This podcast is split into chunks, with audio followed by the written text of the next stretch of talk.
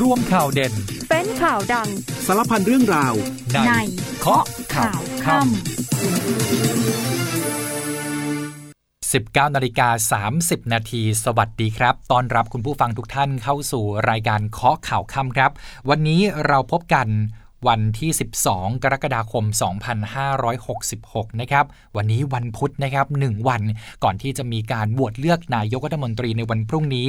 ก็มีข่าวสารมีความเคลื่อนไหวสำคัญมาฝากคุณผู้ฟังเช่นเคยนะครับ ติดตามรับฟังพร้อมกันได้ผ่านทางวิทยุ แล้วก็รับชมได้ด้วยนะครับ เข้ามาที่ Facebook Fanpage ของเราค้นหาภาษาไทยเลยนะครับเคาะข่าวค่ำตอนนี้ไลฟ์อยู่นะครับ สามารถเข้ามากดไลค์กดแชร์ แล้วก็แสดงความคิดเห็นกันได้เลยนะครับแน่นอนครับวันนี้ตลอดทั้งวันเนี่ยก็มีข่าวสำคัญที่เกี่ยวข้องกับพักก้าวไกลอยู่ตลอดนะครับ ประเด็นร้อนวันนี้อยู่ที่ศาลรรัฐธรรมนูญนะครับ หลังกกตมีมตินะครับ จะส่งเรื่องการถือหุ้นสื่อไอทีวีให้ศาลวินิจฉัยสมาชิกภาพ การเป็นสสของนายพิธาลิมเจริญรัตน์นะครับ ก็ส่งให้ศาลพิจารณาว่าต้องมีการสั่งให้เขาเนี่ย ระงับการเป็นการทำหน้าที่สสชั่วคราวหรือไม่ แล้วก็สมาชิกภาพเนี่ยจะสิ้นสุดลงหรือเปล่านะครับ หลังกกตมีบัตติดังกล่าวนะครับ ก็ถือได้ว่าเป็นความเคลื่อนไหวสำคัญ ก่อนการโหวตเลือกนายกรัฐมนตรีเพียงแค่หนึ่งวันเท่านั้น ก็ทำให้โลกออนไลน์ตั้งคำถามว่าทำไมจึงเป็นจังหวะนี้ ทำไมจึงเป็นวันนี้นะครับต่างพากันตีความนะครับว่ามติดังกล่าว เป็นเหมือนการไม่เคารพเสียงของประชาชนหรือไม่ จนดันแฮชแท็กกกตมีไว้ทำไม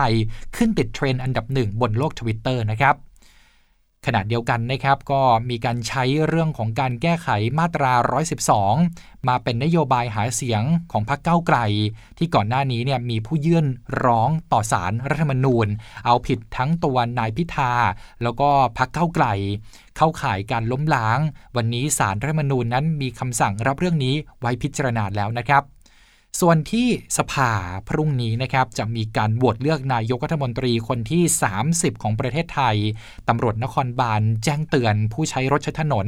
เลี่ยงเส้นทางรอบพื้นที่รัฐสภาเกียรกายนะครับ ก็จะมีการปิดถนนตั้งแต่เที่ยงคืนวันนี้เป็นต้นไปเดี๋ยวช่วงหน้า กลับมาติดตามทุกรายละเอียดทุกความเคลื่อนไหวพร้อมกันในคาะข่าวค่ำครับ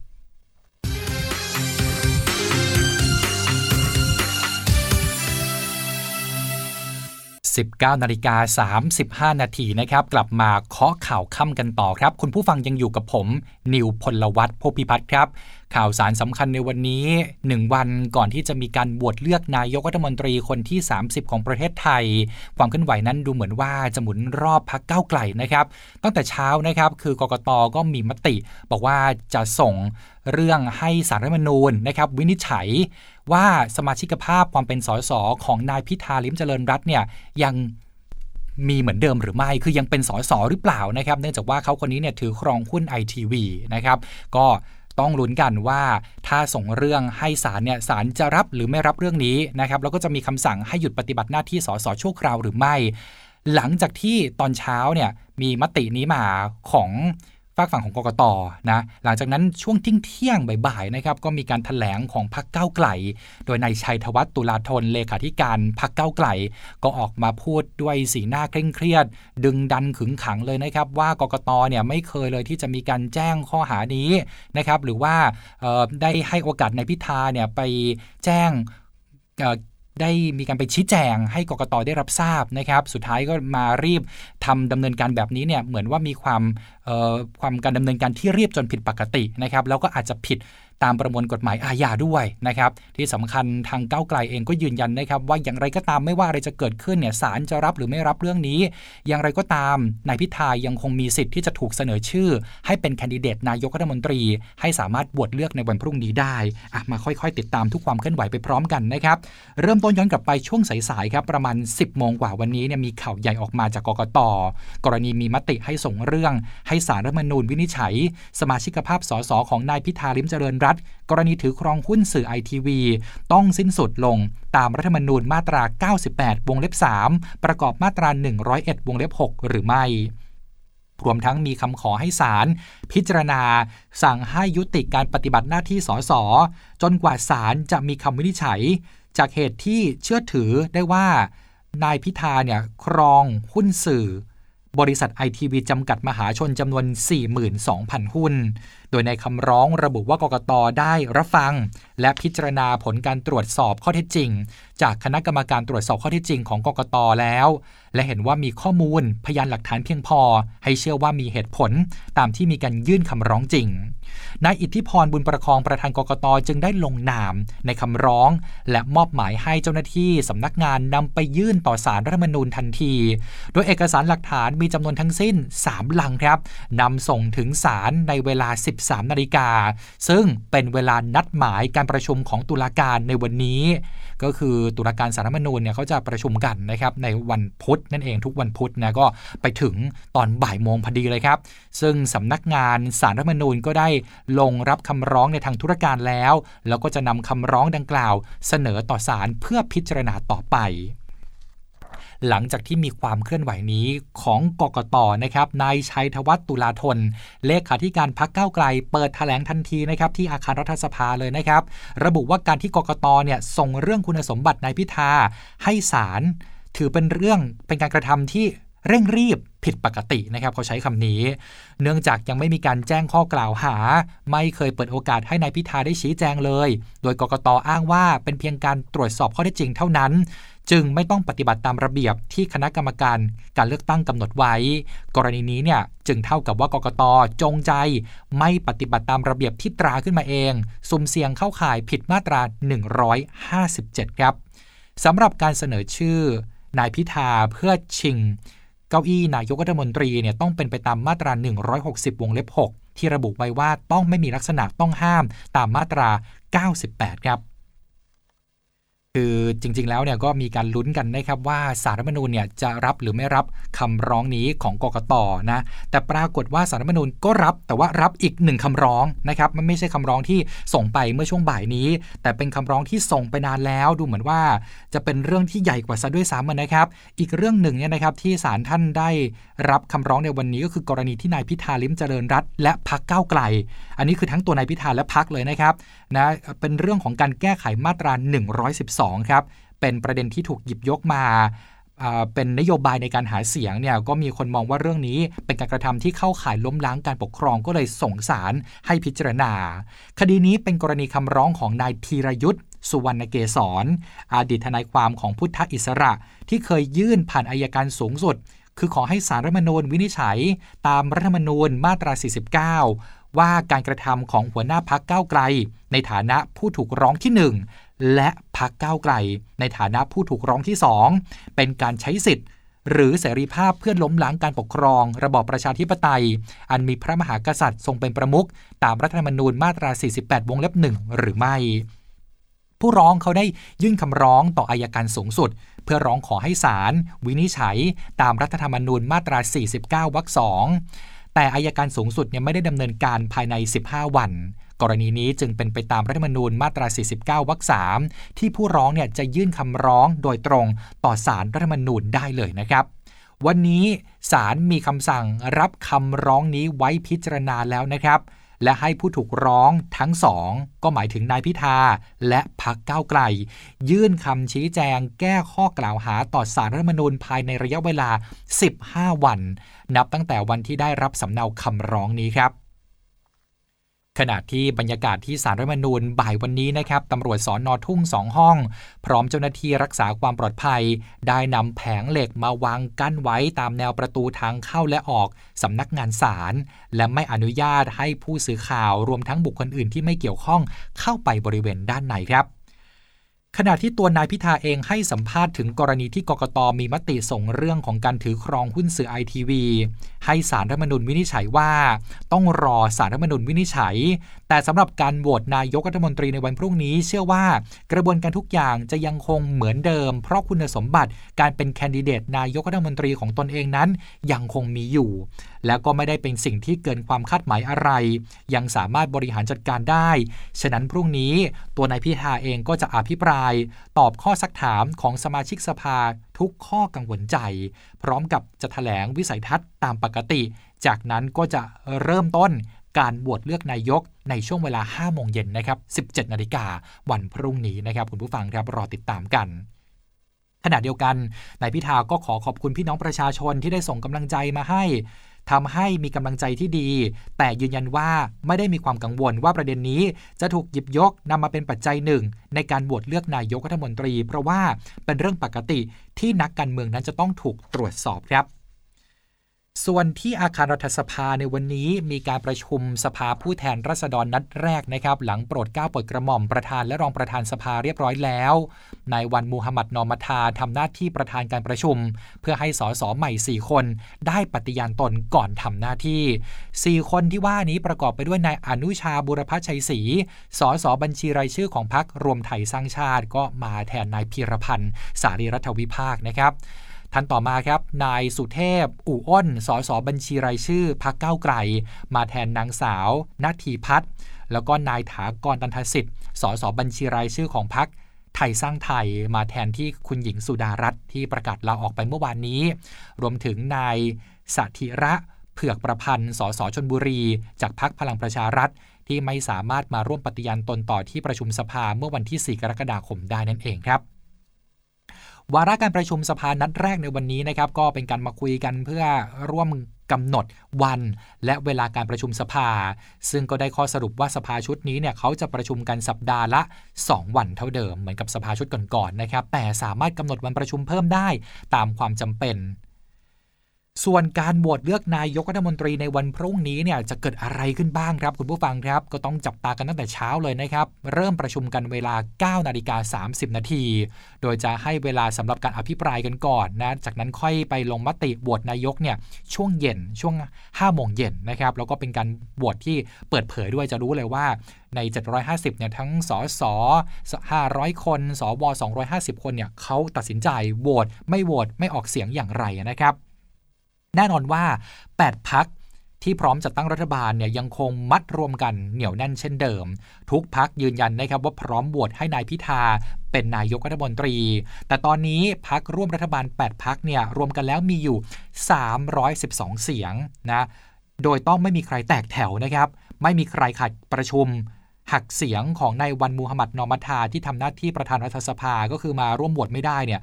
ไปแล้วหนึ่งทำให้ตอนนี้ 8 พักเนี่ย เหลือเสียงอยู่ที่ 311 เสียงนะจริง ๆ แล้วเขาต้องการ 376 เสียงครับคุณผู้ฟังครับ ในการโหวตพรุ่งนี้นะครับจะเป็นการโหวตของอสมาชิกรัฐสภาประกอบไปด้วยสส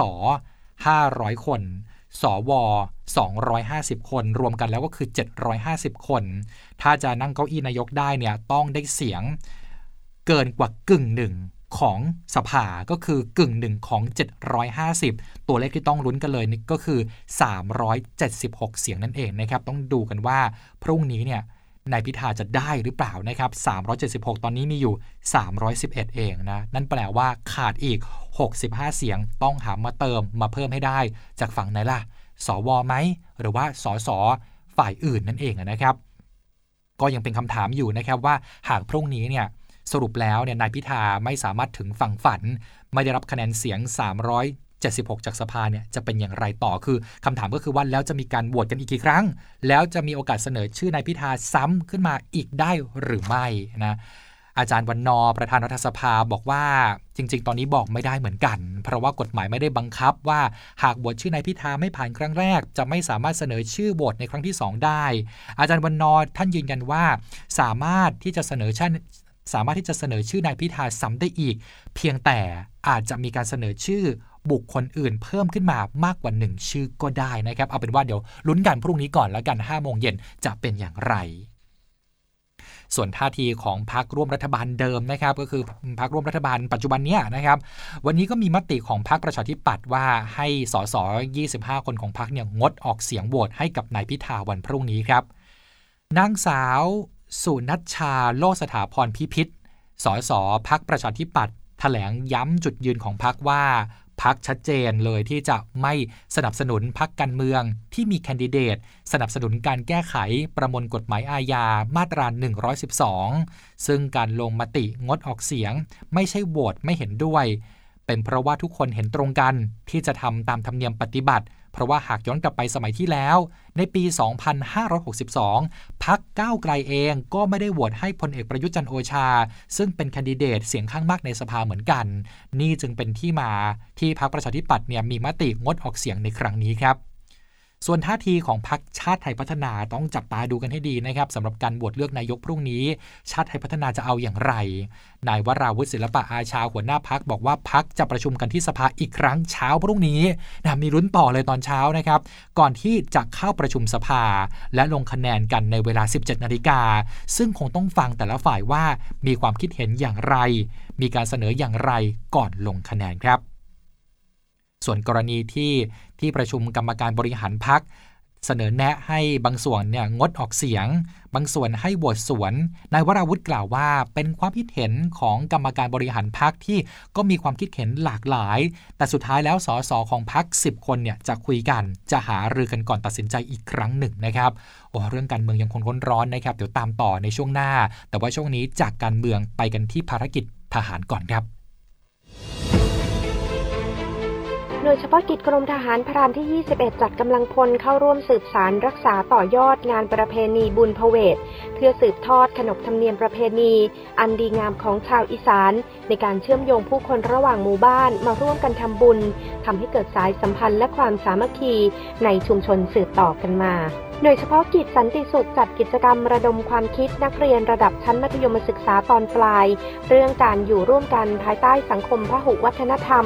ที่โรงเรียนมหัตวะ อิสลามิยะในพื้นที่อำเภอรามันจังหวัดยะลา เพื่อสร้างจิตสำนึกการรู้รักสามัคคี สร้างความภาคภูมิใจ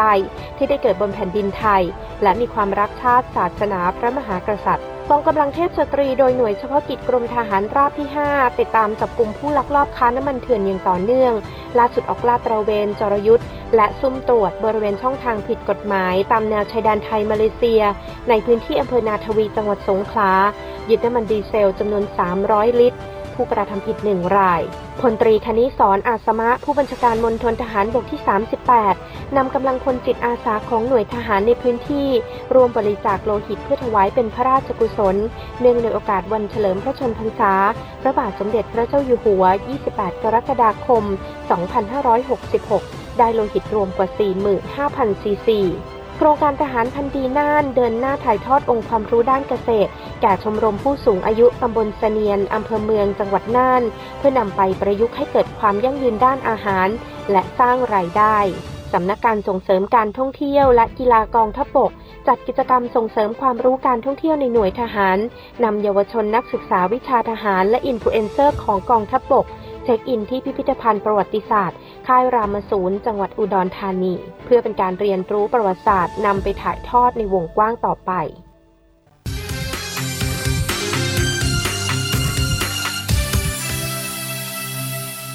19นาฬิกา53 นาทีนะครับ กลับมาเคาะข่าวค่ำกันต่อครับ คุณผู้ฟังยังอยู่กับผม นิวพลวัตผู้พิพัฒน์ครับ ยังอยู่ที่เรื่องการเมืองร้อนๆเลยนะครับหนึ่งวันก่อนที่จะมีการโหวตเลือกนายกรัฐมนตรีในวันพรุ่งนี้แล้วนะครับ ก็มีข่าวออกมานะครับว่าตำรวจนครบาลเนี่ยได้เรียกประชุมเตรียมแผนรับการกลับมาของนายทักษิณด้วย เรื่องนี้ทางตำรวจยืนยันว่าไม่มีนัยยะทางการเมืองอะไรนะครับ เพียงแต่ก็เตรียมพร้อมเอาไว้ ตามข้อมูลการข่าวที่นายทักษิณเนี่ยเคยกล่าวไว้ตามสื่อต่างๆ ก่อนหน้านี้ เรื่องนี้พลตำรวจตรีโชคชัยงามวง รองผู้บัญชาการตำรวจนครบาลยืนยันว่า การประชุมเตรียมแผนการของตำรวจ เป็นการเตรียมความพร้อม หากนายทักษิณชินวัตรเดินทางกลับประเทศไทยจริง ตามที่มีการเปิดเผยมาก่อนหน้านี้ ว่านายทักษิณเนี่ยจะเดินทางกลับประเทศไทยภายในเดือนนี้ แม้นางสาวแพทองทานชินวัตรจะออกมาระบุว่า บิดาของเธอเลื่อนการเดินทางกลับประเทศไทย ไปอย่างไม่มีกำหนดแล้วก็ตาม แต่เจ้าหน้าที่ก็ต้องเตรียมพร้อมตามข้อมูลข่าวเท่านั้น รวมทั้งหากมีการเดินทางกลับมาจริงเนี่ยกองบัญชาการตำรวจนครบาลก็จะต้องเป็นหน่วยงานหนึ่งในการรับผิดชอบนำตัวนายทักษิณไปดำเนินการตามขั้นตอนของกฎหมายครับ ส่วนการรับมือกับผู้ชุมนุมนะครับพรุ่งนี้พฤหัสสีส้มเนี่ยนะครับ วันเลือกนายกรัฐมนตรีที่รัฐสภาตำรวจแนะนำเลยนะครับ ให้หลีกเลี่ยงเส้นทางรอบพื้นที่รัฐสภาเกียรกาย ตั้งแต่เที่ยงคืนเป็นต้นไปนะครับเส้นทางที่ปิดการจราจรประกอบไปด้วยถนนสามเสนหน้าอาคารรัฐสภาทุกช่องทาง ตั้งแต่แยกเกียรกาย ถึงหน้าทางเข้าออกบริษัทบุญรอด ส่วนเส้นทางที่อาจได้รับผลกระทบและควรหลีกเลี่ยงนะครับก็คือถนนสามเสนครับ แยกบางกระบือ ทางเข้าออกบริษัทบุญรอด ถนนประชาราชสายหนึ่ง แยกเกียรกายถึงแยกบางโพ ถนนทหารถึงตั้งแต่แยกเกียรกายนะครับถึงแยกสะพานแดงนะ ก็เดี๋ยวดูแล้วกันนะครับวันพรุ่งนี้จะเป็นอย่างไร ขณะที่ผู้อำนวยการโรงเรียนราชวินิต ประกาศหยุดเรียนพรุ่งนี้นะครับ 13 กรกฎาคม เพราะว่าตำรวจปราบจราจร 170 นายเนี่ยจะขอใช้พื้นที่โรงเรียน เป็นฐานพักคอยกำลังพลนั่นเองนะครับ จากเรื่องการเมืองร้อนๆนะครับพาคุณผู้ฟังมาดูเรื่องคดีอุ้มฆ่านักธุรกิจชาวเยอรมนีกันหน่อยนะครับตำรวจจับกลุ่มผู้ต้องหาได้แล้วนะครับ โดยบ่ายวันนี้เนี่ยจับเพิ่มได้อีกหนึ่งคนเป็นผู้ต้องหาตามหมายจับที่เป็นลูกครึ่งปากีสถาน ขณะเตรียมหนีข้ามชายแดนจังหวัดกาญจนบุรีออกไปครับ การจับกลุ่มเกิดขึ้นเมื่อเวลา 14 นาฬิกาวันนี้นะครับ เจ้าหน้าที่ตำรวจชุดสืบสวนภาค 2 ได้ร่วมกับตำรวจภูธรจังหวัดกาญจนบุรี เข้าจับกลุ่มตัวนายชารุก คาริม อุดดิน อายุ 27 ปี สัญชาติไทย เชื้อชาติปากีสถาน ขณะนั่งแท็กซี่ มาลงภายในตัวเมือง จังหวัดกาญจนบุรี เพื่อเตรียมเดินทางไปยังชายแดนประเทศเมียนมา เตรียมหลบหนีข้ามประเทศ คุมตัวเขามาสอบสวนนะครับที่สพหนองปลืออำเภอบางละมุง จังหวัดชนบุรีเรียบร้อยนะครับ ขณะที่นายโอลาฟ ทรอสเทน บริงมัน อายุ 52 ปี สัญชาติเยอรมนี ถูกเบิกตัวจากสพหนองปลือ ไปสอบปากคำเพิ่มเติมนะครับรวมทั้งตอมอก็ทำการเพิกถอนวีซ่าเดินทาง หลังตกเป็นผู้ต้องหา และเป็นตัวการสำคัญในคดีดังกล่าวครับ โดยวันนี้ทั้ง 3 คนที่ถูกจับกุมได้ก่อนหน้านี้ยังคงให้การปฏิเสธครับตำรวจได้เชิญตัวบุตรชายคนโต และคนเล็กของนายฮันส์ปีเตอร์แรเตอร์มักผู้เสียชีวิตมาให้ปากคำเพิ่มเติม ทั้งคู่ไม่ได้ตอบคำถามใดๆกับสื่อมวลชนนะครับ ด้านเจ้าหน้าที่ตำรวจสพหนองปรือเปิดเผยกับผู้สื่อข่าวว่า หลังจากนำตัวนายโอลาฟเข้าห้องคุมขัง ในช่วงเวลาประมาณตีสองของเมื่อคืน ปรากฏว่านายโอลาฟเนี่ยไม่ยอมหลับครับ มีอาการกระวนกระวาย พูดอยู่คนเดียวตลอดทั้งคืน ก่อนจะสงบลงในช่วงเช้ามืดที่ผ่านมาคดีนี้ตำรวจออกหมายจับแก๊งชาวเยอรมันจำนวน 3 คนก็คือนายโอลาฟ สัญชาติเยอรมัน นางเพทาสัญชาติเยอรมัน แล้วก็นายซารุก คารีม อุดดิน อายุ 27 ปี เชื้อชาติปากีสถานสัญชาติไทย ตอนนี้คือจับกลุ่มได้ครบทั้งหมดแล้วนะครับ นอกจากนี้เจ้าหน้าที่ตำรวจยังควบคุมตัวนางสาวนิโคลเฟรเวล อายุ 52 ปี ชาวเยอรมันเช่นกันนะครับ ผู้เช่าบ้านทาวน์โฮม ที่มีการนำตู้แช่แข็งไปเก็บไว้ในบ้าน ในข้อหาซ่อนเร้น ย้าย และทำลายศพครับ มาดูเรื่องที่ส่งผลกระทบต่อ ความรู้สึกในการใช้ถนนช่วงนี้กันหน่อยนะครับก็คือกรณีสะพานข้ามแยกที่ลาดกระบังถล่มนะครับ วันนี้เนี่ยก็มีประเด็นนี้เข้าสภานะครับสสอิ่มธีรรัตน์สำเร็จวานิชเสนอเป็นยติด่วนเลยนะครับ เรียกร้องภาครัฐ ขอให้ประเมินคุณภาพผู้รับเหมาทุกโครงการขนาดใหญ่อย่างรอบคอบครับ ตอนนี้ยังมีโครงการขนาดใหญ่อีกมากมายในพื้นที่กรุงเทพมหานครนะครับที่ ยังไม่สายที่จะไปดูรายละเอียดเนี่ยว่าการรับเหมากระบวนการในการก่อสร้างนั้นถูกต้อง ตามมาตรฐานความปลอดภัยหรือไม่ เพราะประชาชนออกจากบ้าน ต้องไม่ออกมาพร้อมกับความหวาดระแวง ส่วนกรณีที่เกิดขึ้นที่ลาดกระบัง ขอให้เยียวยาผู้ได้รับผลกระทบอย่างเหมาะสมด้วยครับขณะที่วันนี้ครอบครัวของวิศวกรโครงการได้เดินทางมาที่สถาบันนิติเวชวิทยา โรงพยาบาลตำรวจ เพื่อยื่นเอกสารติดต่อขอรับศพ กลับไปบำเพ็ญกุศลที่จังหวัดพัทลุงบ้านเกิด ส่วนสมาคมวิศวกรโครงสร้างแห่งประเทศไทย ที่ได้เข้าตรวจสอบพื้นที่ เพื่อรวบรวมข้อมูล และตั้งสมมติฐานความเป็นไปได้ในทางวิชาการพบว่า ข้อมูลที่ได้รับนำไปสู่ 2 สมมติฐานนะครับสทฤษฎี ประเด็นแรกก็คือคาดว่าน่าจะเกิดการพังถล่มของคานสะพานก่อน จากนั้นนำไปสู่การพังทลายของเสาต้นกลางทำให้โครงเหล็กเสียจุดรองรับ ร่วงลงมานะครับแล้วก็ดึงรั้งให้เสาต้นหน้าเนี่ยหักตามลงมาด้วย ส่วนประเด็นที่2นะครับก็มีแนวคิดก็คือเกิดขึ้นในขณะดึงลวดอัดแรง ขณะที่คอนกรีตรับน้ำหนักได้ไม่เต็มที่ เมื่อรอยต่อพังทลายทำให้เกิดการกระจายแรงมหาศาลไปสู่บริเวณอื่น หรืออาจจะเกิดจากตำแหน่งจุดรองรับของโครงเหล็กไม่เป็นไปตามแบบ มีการเคลื่อนที่ไปในตำแหน่งที่ไม่ได้มีการคำนวณนั่นเองนะครับก็ต้องมีการถอดบทเรียนต่อไปไม่ให้เหตุการณ์แบบนี้เกิดขึ้นซ้ำอีกนะครับนี่คือทั้งหมดของรายการเคาะข่าวค่ำประจำวันนี้ ขอบพระคุณทุกท่านสำหรับการติดตามรับฟังครับ พบกันใหม่ในวันพรุ่งนี้ วันโหวตเลือกนายกรัฐมนตรีนะครับ พรุ่งนี้เจอกันสวัสดีครับ ข่าวทั้งวันให้คุณรู้ข่าวไม่ตกประเด็น ช่วงเคาะข่าวค่ำกับพิธีกรคนข่าว พบกันทุกวันจันทร์ถึงวันอาทิตย์ไม่ควรพลาด เพราะคุณจะไม่ตกข่าวที่คิดแล้วเคาะ ทุกวันส่งตรงถึงคุณ ตั้งแต่เวลา 19นาฬิกา30นาทีถึง 20นาฬิกาโดยประมาณ ทางสถานีวิทยุในเครือกองทัพบบก